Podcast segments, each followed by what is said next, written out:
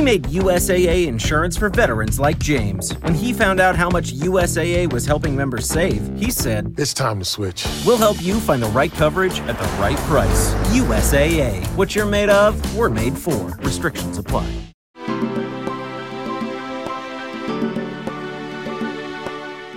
Cześć, tu Natalia i Mateusz. Zapraszamy Was do wysłuchania podcastu Zakładki. Tutaj książki są powodem do tego, żeby się spotkać i pogadać. A Wy możecie posłuchać tych ubocznie powstałych rozmów. W dzisiejszym odcinku porozmawiamy trochę o tym, do czego może prowadzić próba dokonania samosądu, a także w jakiej sytuacji znajduje się osoba, którą dotyka skrajna rozpacz, kiedy traci wszystko, co najcenniejsze w jej życiu. Cześć, witamy w kolejnym odcinku. Dzisiaj porozmawiamy o książce Twoje spojrzenie, Cio-Cio-San, której autorem jest Andrij Lubka. Książka ma 275 stron, została wydana w Ukrainie w 2018 roku, a w Polsce dopiero w 2020, więc jest stosunkowo młoda. Akcja książki dzieje się współcześnie w Ukrainie. Tam nie ma napisane wprost, który to dokładny jest rok, ale na pewno ma to miejsce po agresji Rosji na Ukrainę w 2014 roku. Czyli książka jest bardzo współczesna, można powiedzieć.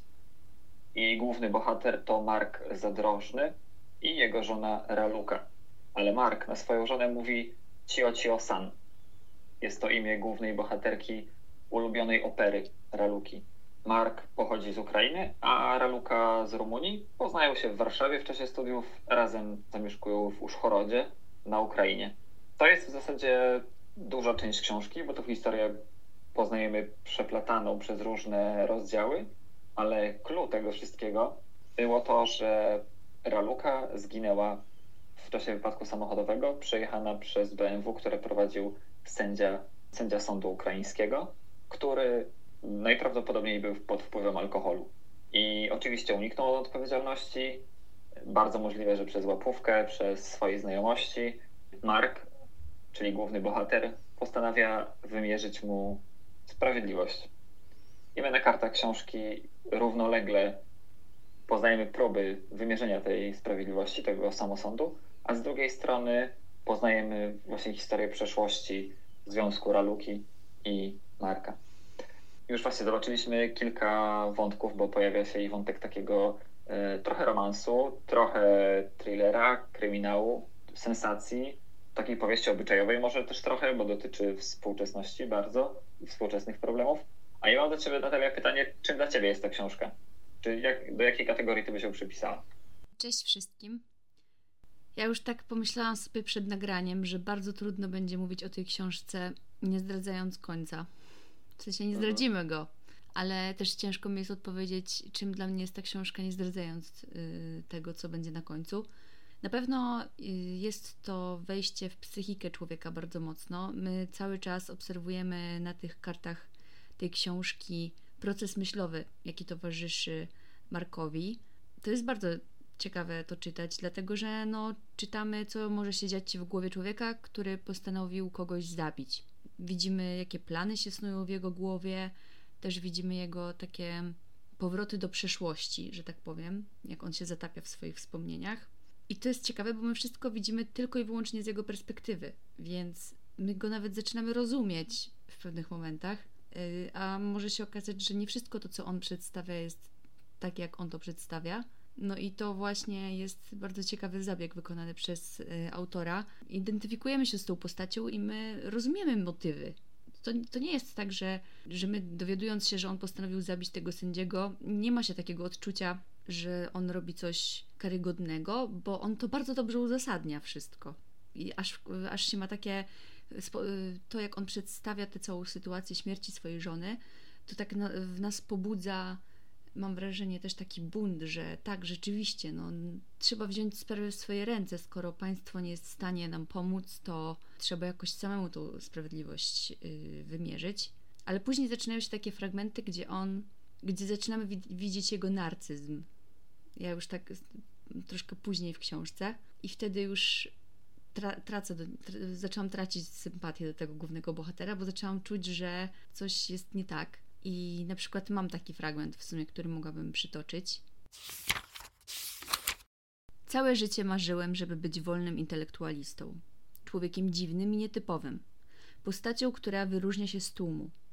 Właśnie niepopularność opery pociągała mnie, żeby stać się jej oddanym miłośnikiem. Raluka zaś lubiła klasyczną muzykę symfoniczną naprawdę. Pewnego razu nawet mi powiedziała, że w którymś z następnych żyć chciałaby być dyrygentką.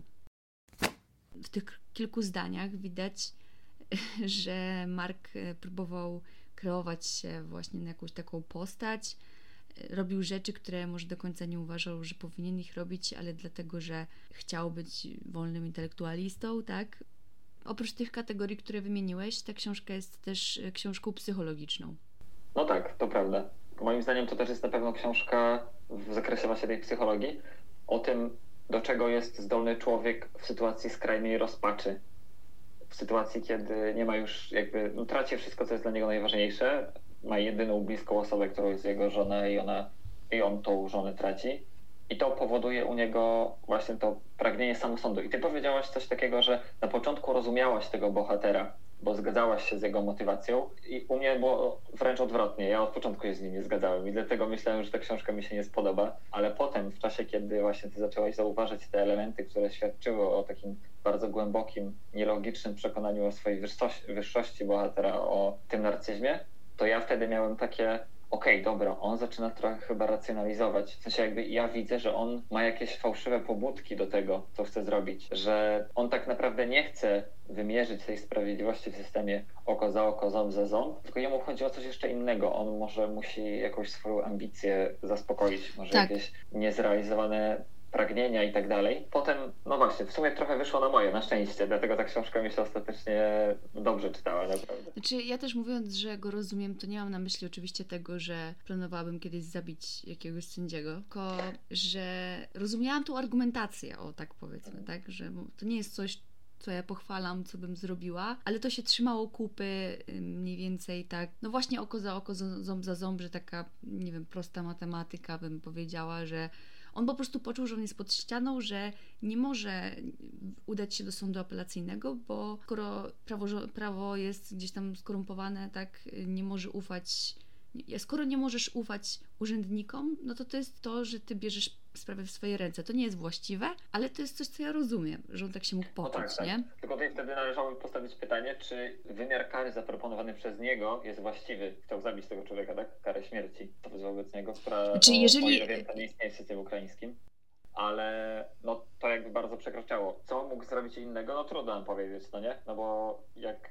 Znaczy wydaje mi się, że w tym sensie, że on wybrał śmierć, bo to by było najłatwiejsze może, bo załóżmy, że nie wiem, mógłby się jakoś nad nim znęcać, czy... Wydaje mi się, że on chciał, bo to on tam mówi o tym, dlaczego on chciał go zabić. On chciał, żeby to się stał symbol. Tak, symbol tak. Jako coś, co zmieni później bieg historii Ukrainy i tak dalej, bo on wiedział, jeżeli by się uciekł do jakichś takich lżejszych sposobów, na przykład, nie wiem, znęcanie się, zostawianie jakichś liścików czy coś, to on zostałby szybko schwytany i nikt by pewnie się o tym nie mówił, tak? Że w sensie oczywiście, wiecie, próbuję zrozumieć go. Tak, więc tak. Wydaje mi się, że on dlatego chciał po prostu chciał go zabić po to, żeby to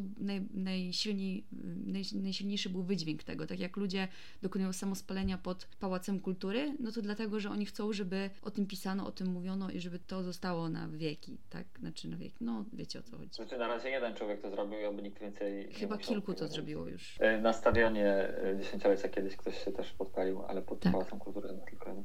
Ale właśnie tak, to o czym mówisz, ta jego motywacja, to jest tak dobrze widoczne w tym fragmencie, który zaraz przytoczę. Chciałem poczuć gorącą krew mykoły z limczynki na swoich rękach, a nie tylko zobaczyć ją w kole celownika.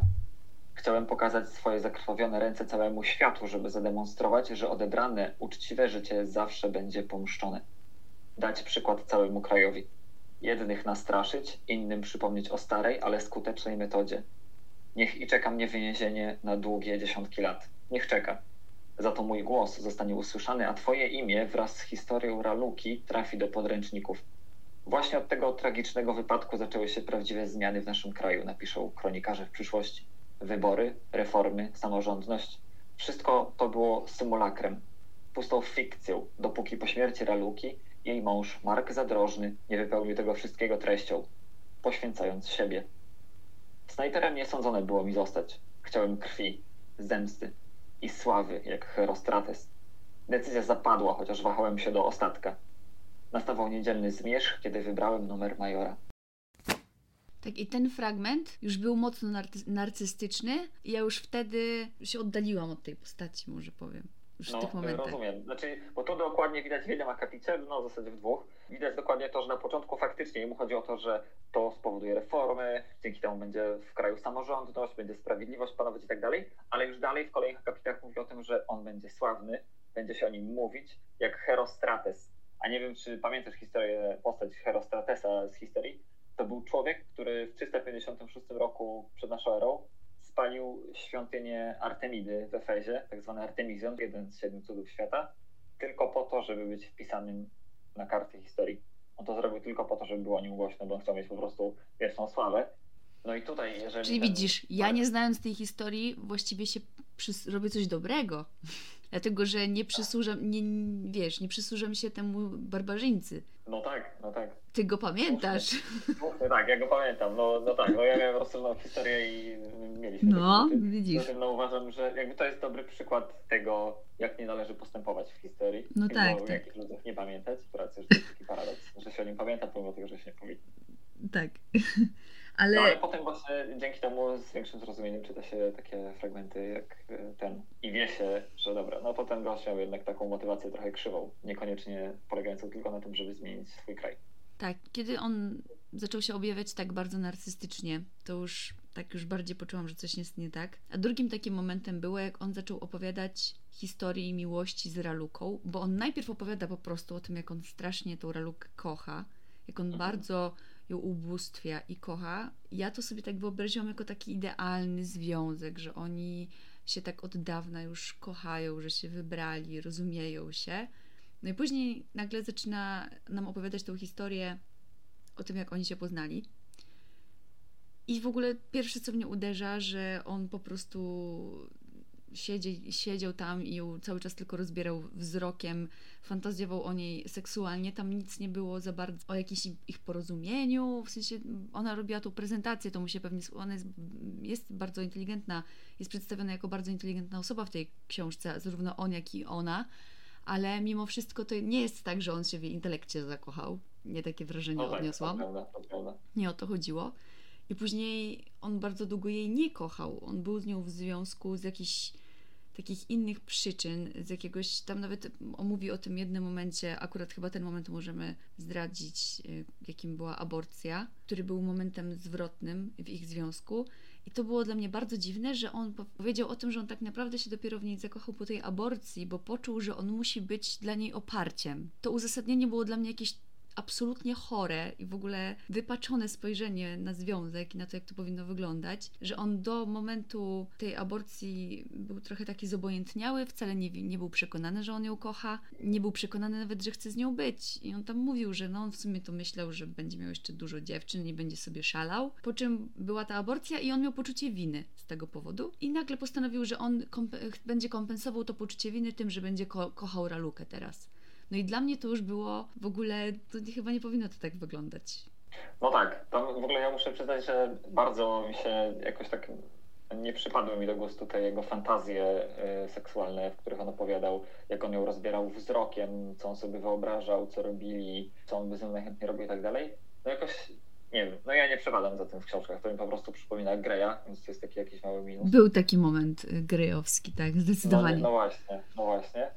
No ale to było jakoś tak skumulowane mniej więcej w jednym miejscu, w jednym okresie tak. I to jakby szybko minęło, no okej, dobra. No ale tak jak mówisz, potem faktycznie było widać, że tam na tym idealnym obrazku, który na początku został nam jako czytelnikom przedstawiony, ich miłości, ich relacji, pojawiały się po kolei takie małe pęknięcia. Tu jakaś kłótnia, tam jakieś nieporozumienie, tutaj ta właśnie aborcja, o której mówisz, tutaj znowu jakaś podróż, która miała być taka idealna, a były zresztą jakieś zgrzyty, nie wyglądały tak wcale idealnie. I z czasem dochodzimy do takiej jakiejś konkluzji, że w sumie to trudno powiedzieć, czy oni się kochali, może oni byli ze sobą tylko z przyzwyczajenia. W jego oczach ta relacja po jej śmierci się tak bardzo wyidealizowała. W sensie on coś stracił i nagle zrozumiał, co stracił i jakie to było dla niego ważne. To w jego oczach osiągnęło tak ogromną wartość, nie mógł się z tym pogodzić, z tą stratą i to jeszcze jakby podkręciło te emocje i te wrażenia z tego związku.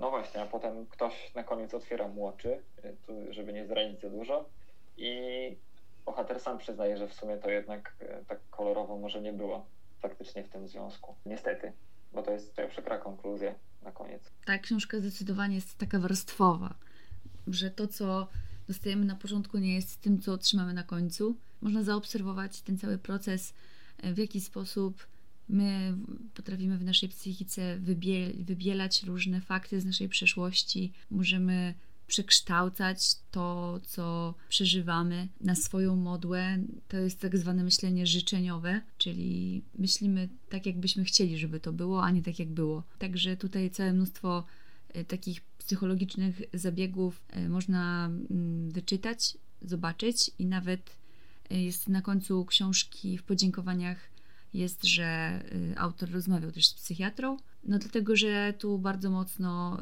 wchodzi właśnie w takie rozważania, no wchodzi mocno w psychologię, więc rzeczywiście widać było, że ktoś musiał nad tym jakąś pieczę sprawować. Jest jeszcze coś, o czym ja Ci mówiłam, ja Ci pisałam na Messengerze, że jak zobaczyłam zdjęcie Andrija Lubki, to on, jak opisał wygląd tego bohatera głównego, to mam wrażenie, że on opisał swój wygląd, naprawdę, zwłaszcza tą fryzurę. On tam na tej kartach tej książki bardzo często wspomina o takiej swojej rozwianym włosie, falowanym, że tam nawet tam krytykuje bardzo ludzi krótko przystrzyżonych. On na to zwraca uwagę. Tak, taki fragment pamiętam, no. A tak. Nie wiem, czy to nie Raluka o tym pisała. Tak, Raluka o tym pisała, on powiedział, że rzeczywiście że też to zauważył, że on ma takie fajne włosy, takie pofalowane, półdługie, a ludzie to chodzą w takich krótko ostrzyżonych i że to jest takie nie za eleganckie.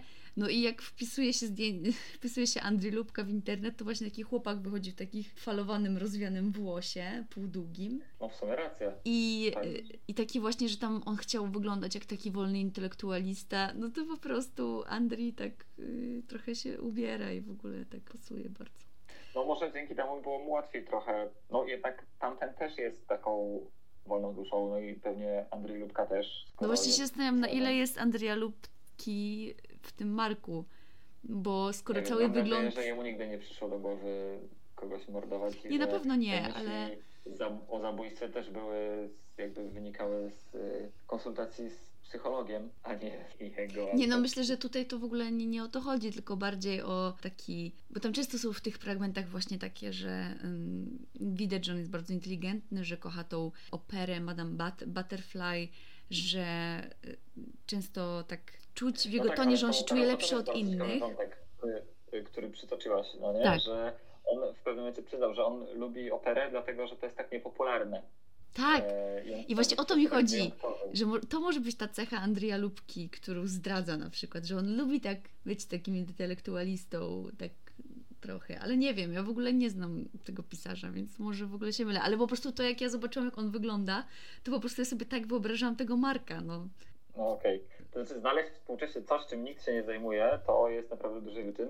W Polsce mam wrażenie, że ludzie chodzą do opery, znaczy to jest, jakby to powiedzieć, jest mało miejsc zwykle dostępnych w operze i te bilety są tak wykupywane, że jednak tutaj w Polsce chodząc do opery nie czułby się jakoś tak tak wyjątkowo. Nie wiem, a kiedy ty ostatni raz byłeś w operze? 2 miesiące temu. Naprawdę? No. To nie wiem, opera to nie moje miejsce. Ja wolę Kapitol, w sensie ja do Kapitolu chodzę, ale do opery. Teatr. Tak, taki muzyczny. Polecam operę. A byłaś kiedyś? Nie zrobiło, właśnie, tutaj jeszcze warto wspomnieć o tym Madame Butterfly, który on ogląda, Pucciniego. I ja w ogóle sobie aż odsłuchałem w wykonaniu Marii Callas ten fragment Cio-Cio-San. No i to jest coś pięknego, naprawdę. W sensie jakbym, ja doceniam to wykonanie, tą muzykę, a jeszcze w operze, gdzie to wszystko jest śpiewane no, bez mikrofonów i ten dźwięk się tak rozchodzi, gra do tego orkiestra na żywo, to wszystko się, no to dla mnie to jest coś niesamowitego. To jest, teatr jest świetny, ale opera to jest po prostu wow. Nie mój typ muzyki. Ale rozumiem oczywiście, że może się podobać. A tu było na przykład, że on wyśmiał Carmen, że to jest takie prostackie, takie... Że to, aha, no tak. Chociaż przyznał, że też Madame Butterfly na początku była dla niego prostacka, taką operą mydlaną, a potem stwierdził, że to jednak jest coś, że to jest kunszt, że to jest coś pięknego. Więc w ogóle za historiami tych oper kryją się czasami takie ciekawostki, że głowa mała. No ale to jakby nie tego dotyczy książka. Tak, właśnie wracając do książki, to jest tam bardzo dużo ciekawych opisów miejsc, I to jest fantastyczne, że to może być w ogóle trochę taki przewodnik. Ja ostatnio poszłam do sklepu i powiedziałam, że poproszę podróżnik. Pan nie wiedział, o co mi chodzi. Ale jest trochę tak i ja nawet mam fragment taki bardzo ciekawy miejsca. Jak przeczytałam ten opis, to pomyślałam, że ja muszę tam pojechać i bardzo bym chciała. Oczywiście miałam tak wiele razy czytając tą książkę, ale to było takie wyjątkowe, że nie wiedziałam, że jest takie miejsce. Postanowiliśmy z Raluką zrobić tylko jedno zdjęcie z każdego naszego postoju, żeby w ten sposób wybrać naprawdę najpiękniejszy kadr, który chcemy ze sobą zabrać. Ponieważ pierwszym krajem w naszej podróży była Rumunia, to jej pierwsza fotografia była stamtąd. Z wesołego cmentarza, w położonej ledwie 5 km od ukraińskiej granicy wsi Sapanta. Miejscowy grabarz kilkadziesiąt lat temu zaczął tam przygotowywać kolorowe nagrobki, na których malował główne negatywne cechy nieboszczyka. Pijak był z flaszką, skorumpowany urzędnik z pieniędzmi w ręce, wszystko wiedząca baba plotkara z rozpalonym językiem. Sfotografowaliśmy się na tle nagrobka ze sprzedawcą w kramie, za plecami którego ziały puste półki. To był czarny humor o głodnych latach 80. Rumunii, kiedy dostać coś można było tylko spod lady. Doceniliśmy to i cyknęliśmy sobie zdjęcie z tym nagrobkiem. Bardzo ciekawe miejsce. Chciałabym taki nagrobek. Właśnie tak wygooglowałem. No naprawdę wygląda to ciekawie. Jaką byś miał cechę? Ojej, no nie wiem, zależy w jakich okolicznościach pewnie bym umarł, kiedy bym umarł, co jeszcze bym w życiu zrobił. Ale nie wiem, ja bym się wziął z jakimś globusem na przykład. Ale nie, bo to chodzi o to, że jaka twoja najgorsza cecha. Ale właśnie jest. No, najgorsza moja cecha? Jeju, nie wiem. Wydaje mi się, że ja jestem na przykład ogromnym hipokrytą, ale nie wiem, jak pokazać hipokryzję. O, że jestem łysy i śmieję się z kogoś, kto jest łysy. Na przykład. Nie, ale to jest akurat dystans do siebie. No to jest dystans do siebie, to prawda, ale no nie wiem. Ale w każdym razie tam jest bardzo dużo takich miejsc. Jest bardzo duży wątek Owidiusza. O, to też tak, to jest piękna historia. To jest piękna historia i to jest w ogóle też opisane na mapie Rumunii miejsca, gdzie on przybywał. Jest trochę taka w ogóle historia na temat Owidiusza, jak on się znalazł w Rumunii, z jakiego powodu w sumie to nie wiadomo, więc to nie jest podane. Wiadomo po prostu, że został wygnany przez cesarza i jak on tam spędzał życie i ciekawe jest właśnie, że tam Owidiusz bardzo nie lubił Ukrainy, tak jest to przedstawione, tak, że on się patrzył tam w tamtą stronę i mówił, że tu się kończy Europa, że w ogóle straszne rzeczy się tam dzieją w kolejnej części. No jest też ten wątek tej wyspy, na której prawdopodobnie mógł być został pochowany Owidiusz. Bardzo ciekawe to jest, że tak jakbym kiedyś pojechała do Rumunii, no to z całą pewnością bym chciała ten wątek Owidiuszowski też w swojej podróży zamieścić. Tak. Właśnie wcześniej wspomniałem tylko krótko, że to jest fajnym przewodnikiem po Konstancy, bo oni tam odwiedzały kilka miejsc. To jest rodzinne miasto Raluki, ona pochodziła z tamtych okolic. Ja w sumie jedyną rzecz, którą zapamiętałem z Konstancy, to jest kasyno, jak tam byłem. Ja tam byłem jakieś 3 lata temu, 4. Już wiem, co byś miał na nagrobku. Hazard. Hazard? W życiu nie grałem nigdy w kasynie. Właśnie chodzi o to, że to kasyno jest piękne, ono jest cudowne, ono stoi nad samym brzegiem morza. Po prostu ma się wrażenie, że zaraz fale w nie uderzą. I ono jest tak strasznie stare i tak zaniedbane i opuszczone i ono niestety do dzisiaj takie jest. A to jest no po prostu piękny, secesyjny budynek. Polecam w ogóle odwiedzić kiedyś tamte okolice, przespacerować się nad morzem, zwłaszcza przy zachodzie słońca, które tam wygląda pięknie. No i patrzeć jak słońce odbija się w porozbijanych szybach starego kasyna, obok którego przychodzi się i pewnie można dzisiaj dotknąć jego ściany.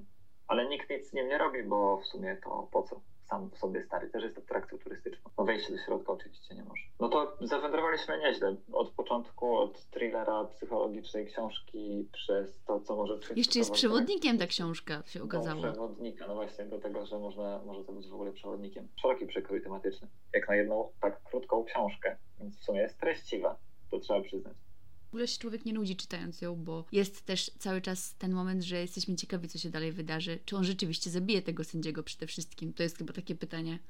No tak, oczywiście my wam tego nie powiemy. I trzymający w napięciu, co nie? Tak, my tego nie powiemy, ale to jest takie, że człowiek się zastanawia, czy on rzeczywiście to zrobi, czy on tego nie zrobi, bo są takie momenty, że już człowiek tak sobie myśli, że on może się zaczyna już godzić trochę z tą śmiercią. Ja miałam taki moment czytając tą książkę, że ja tak pomyślałam sobie, że nie, no on chyba po prostu dojrzeje do tego i też pomyśli o tym, a później znowu zaczęłam wątpić, a później znowu pomyślałam, że tego nie zrobi i tak w sumie... No właśnie, i to też jest super w tej książce, że to tak powoduje, że waha tobą i te zachowania bohatera są tak bardzo niejednoznaczne.